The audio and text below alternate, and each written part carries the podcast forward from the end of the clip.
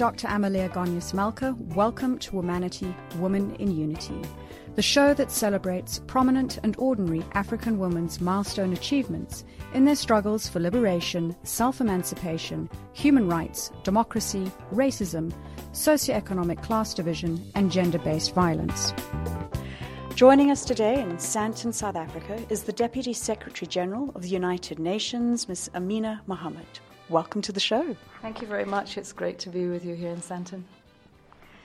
You have a multifaceted career. Prior to your position as Deputy Secretary General of the United Nations, you were Minister of Environment of the Federal Republic of Nigeria.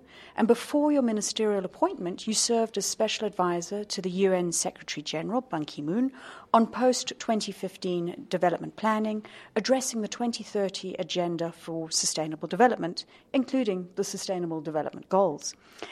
Reflecting on your time in office at the UN as Deputy Secretary General, what have been some of your most memorable accomplishments?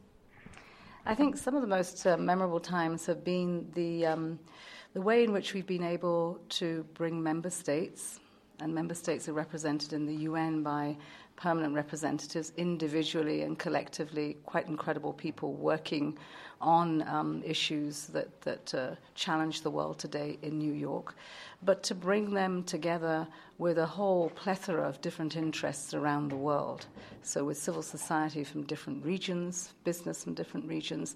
So, really bringing the global village together. That's, that, for me, through the four years that we all um, played a part in shaping the 17 goals and the 2030 agenda was perhaps the most exciting because we pushed ourselves. We said we'd leave no one behind. And we really stretched to see what did that mean? Where were the no ones? Um, and how could we go to those who were further us behind? So my visit to Nauru, which is actually the smallest member state of the United Nations, tiny island in the middle of the Pacific, um, I decided to visit to say what would it really be like to make sure that they are included in this new agenda? What are their issues? Um, and was just, you know, totally um, bowled over by first uh, maybe the tragedy of the wealth that they had that did not pay for them, but at the same time, still, they're wanting very much to be a part of the global village. Um, and, and so, from a country of about 10,000 people that um, has 90% in terms of uh, diabetes type A, um, no chance of really um, uh, an education or a future outside of it. Um, was was really heartbreaking, and it was sort of like, what can we do to make sure they're part of the agenda? So that that's a, that was a memorable visit, and it was a, um, I think, a profound um, reflection of how we um, need to be real about the agenda, and so that makes it really cool.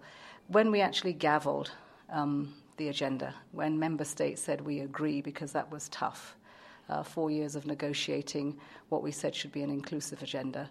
Um, that was a memorable moment because it was relief that we had got the ambition that we set to get out, and now it was all about implementation. It's such an amazing collective, and I'm sure that there were probably a couple of hundred ideal goals that were in place before you eventually whittled them down to 17. But what I find fascinating here is about the inclusive nature and being able to, as you say, leave no one untouched mm-hmm. and engage. Because we're a gender based show, we're always interested to hear about SDG number five on gender equality. Well, you know, that was the one goal we never had any doubt would be there. It was sort of like um, it was not going to be acceptable, um, even when we said end poverty or hunger. Um, gender, the gender goal was always going to be there. The challenge for us was to see how that gender goal, um, with its targets and its indicators, would be the docking station for the other 16 so that when we talk about mainstreaming, in real terms, what did that mean? So when you go through each of the other 16 goals, you will see the threads of goal five in all of them. So it feeds those goals, so without which we will not get the, the whole 17. Um, and it really was grounded in, first of all, the successes that we had with the MDGs. We cannot say that we didn't have. We did get girls into school. We did acknowledge that, um, you know, uh, maternal mortality. And, and that's when we really began to, to see that child stunting, particularly with girls, was a really big issue with, with malnutrition. Um, and so all of those uh, successes, we had still gaps. We needed the scale to get everyone, and we built those into the gender equality goal. Um, and we built them into every other one, whether it was poverty or cities or consumption uh, or the partnership. Um, they're all there. So it's a very special goal, um, and I think it, it does galvanize people. Um, I think what's really more important, and through my visit in, in, um, in South Africa this time, has been uh, the question of data um, and how, um, if, as I said, we said, we really said we want to get everyone. Um, disaggregated data is going to be important, not just by gender, but also by age, uh, by community. So you know where to make the investments. You're not just throwing money at a problem, you're actually investing in women so that we can bring up that 50% that we don't have. Um, when we say an eagle soars for a country, it cannot do that on half a wing. So, you know, we, we've got to make sure two wings there, and that other wing is the gender equality goal. And interestingly, what I've come across in terms of corporate social responsibility or corporate social mm-hmm. investment put together by corporates uh, across the world, that they are taking a strong focus on what their efforts are going to do to achieve and contribute to the SDGs. They are. I mean, when we engaged business, it was really tough because we speak different languages. And, and you know, a large part of our constituency in civil society also um, had borne the brunt of uh, not, the not so good side of business. And so they were very anxious and cynical about it. And, and so it was very difficult. But it helped that we, they were there because they were able to, to you know, set the bar for what it meant for business um, to make profit, not off the back of people, but with people at the center so that you know you can um, touch lives, you can empower people, and you can still get the bottom line. It's good business. Um, and I think when we decided that, you know, we've got some very, really big issues that we need to address on, on climate change, and a lot of that has got to do um, with reducing emissions, and emissions connects to consumption and, of course, production. Um, and then saying to business, okay, now we can speak to you. How do we actually get around this? Um, and, and really questioning what was sustainable about their businesses. So it went beyond corporate social responsibility. That's all good, and we really think it's um, sort of the entry point um, from the hand up to the handshake, um, as one of my colleagues often says to me. Um, and it's about investing in people, changing their business model. Um, and that's what we really found uh, to be the hook is that you can have a different business model and it can actually do better for you. It was also a hook for young people because while we talk about women young people, of which 50% are women, um, it was very important to break that ceiling. And I often say that we have a glass ceiling for women, but for young people, there's a concrete one. And I think that we have to recognize that we must have the intergenerational change that affects young women because the brunt of a lot of what is happening today, whether it is violence, exclusion, lack of education, is happening to adolescent women. And that really is about our future and future generations. Uh, so business has been a big part of this um, to see how we get our worth in the marketplace, in the workplace, how we are at the table, decision making. Um, and how really we also can be part of the new business era where technology plays such a big part and where we're not left behind.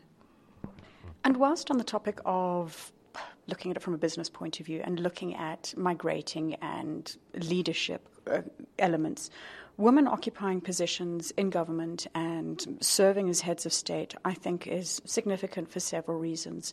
Firstly, it's about demonstrating the empowerment of women in governance.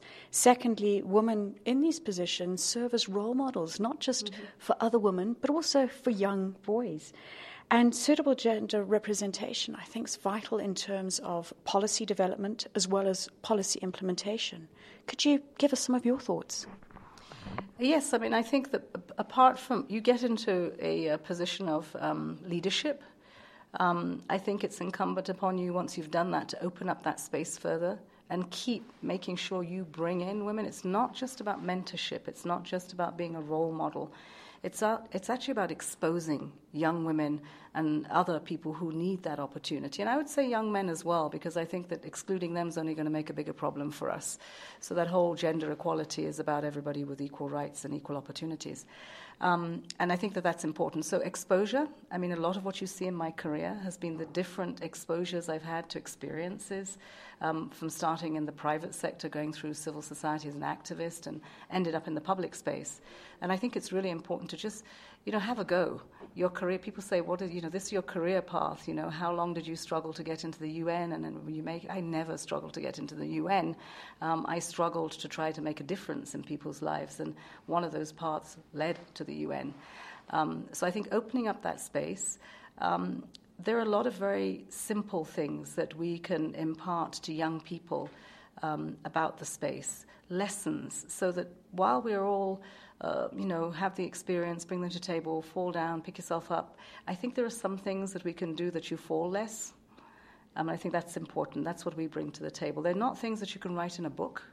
They are not things that you can go public about because it's just part of that journey and they're experiences that you know you can share one on one or with a small group of women so that it empowers them. And I think that's what it should be about is that um, keep on empowering, opening up the space, uh, the knowledge, the experience, uh, giving courage of conviction um, is to show how vulnerable you, as a leader, um, perceive to be invincible. Um, have all those vulnerabilities, have had all those experiences that people are so afraid of, are constantly, you know, double checking yourself as you go out onto stage to say something, or as you walk into a meeting where you're going to chair. Um, what mostly is probably 80% around the table men, um, you're constantly second guessing yourself and checking. Um, and every now and again, you just take a deep breath and say, This is it. I can do it, and I can do it better. And, and you walk in there, and you don't know how you get through it. But at the end of the day, you've gotten through it. So the vulnerabilities, um, that's why we, we are who we are. That's why we do the things that we do, because we understand. We mentioned earlier about the technology strides and utilizing technology as a core principle and, and, a core driver, and also how you came into the UN via your different experiences.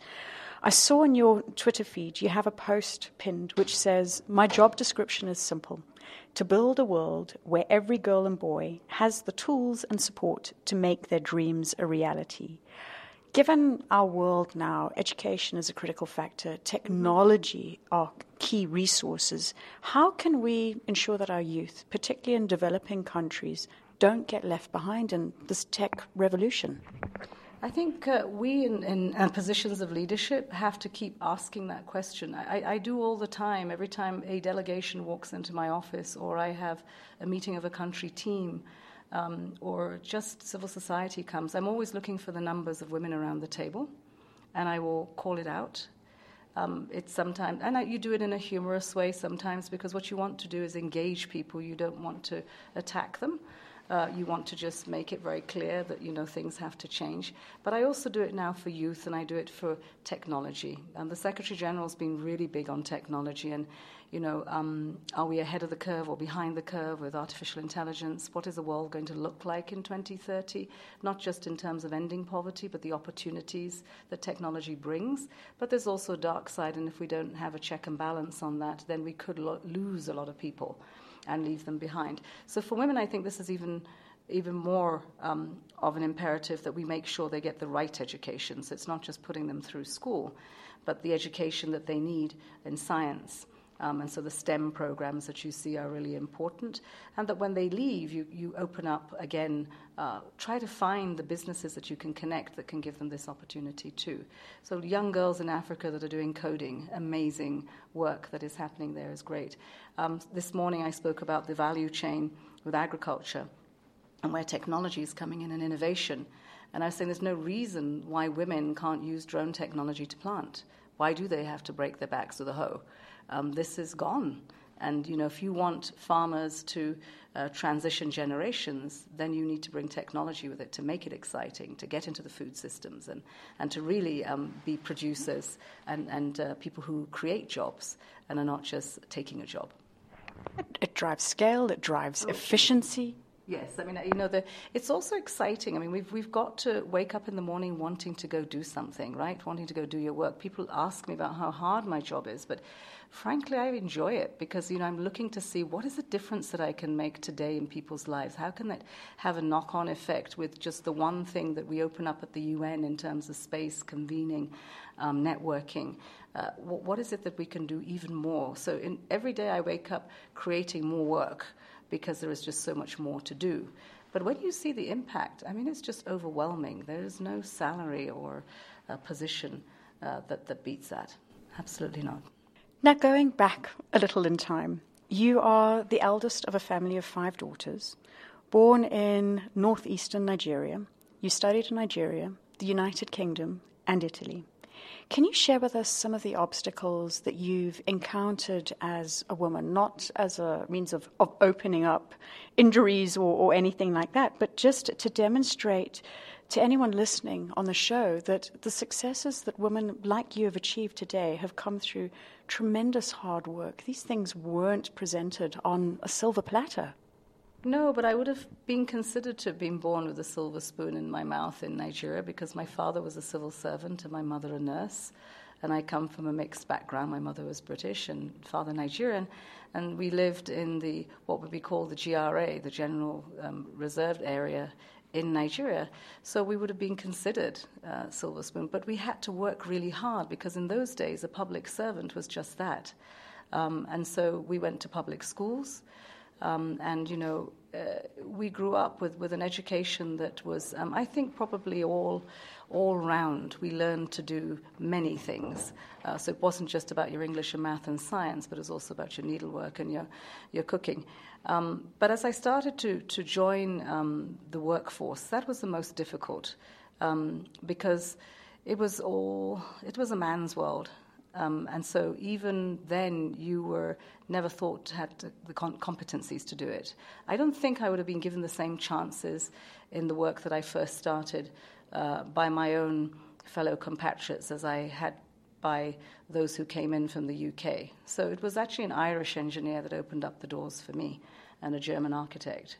Um, and I then was able to work through um, a very difficult um, circumstance. I mean, look, we were architects and engineers. We were designing and building hospitals and schools all over the country. I was having to do the project management, so I would go out to the field, six, seven hours down the road in a car. It was difficult to stay in hotels in that time. Um, if you didn't have a, chore, a, a door, a, a, chair up your door, you would do that six-hour journey and go back, so because you couldn't stay the night and then go back again six hours and then back again. So it was, it was quite a ridiculous way of life, but it was one of survival. And I think it strengthened us and it also got us a certain level of integrity. So in, in my country today, I know that, that my reputation is built on the hard work um, and on people seeing that you actually walk the talk. Um, and that proving that women can do that and that women don't have to be any other way other than you know work their way through and, and show the competencies to deliver so i think if it was tough. I mean, I, I, remember very much so. It's also been tough on the family side because you've had to work a career, um, bring up children. Um, I am one of five daughters, but I've got six kids and now a grandchild. Um, and that was tough. It was tough in, in, the, in, um, in I, I, guess it's the, the dynamics in, in a relationship where um, you, are, you have a place in a family, you have a place as a wife, um, and it, it should be it should be compatible with um, what we do in our careers, but it isn't.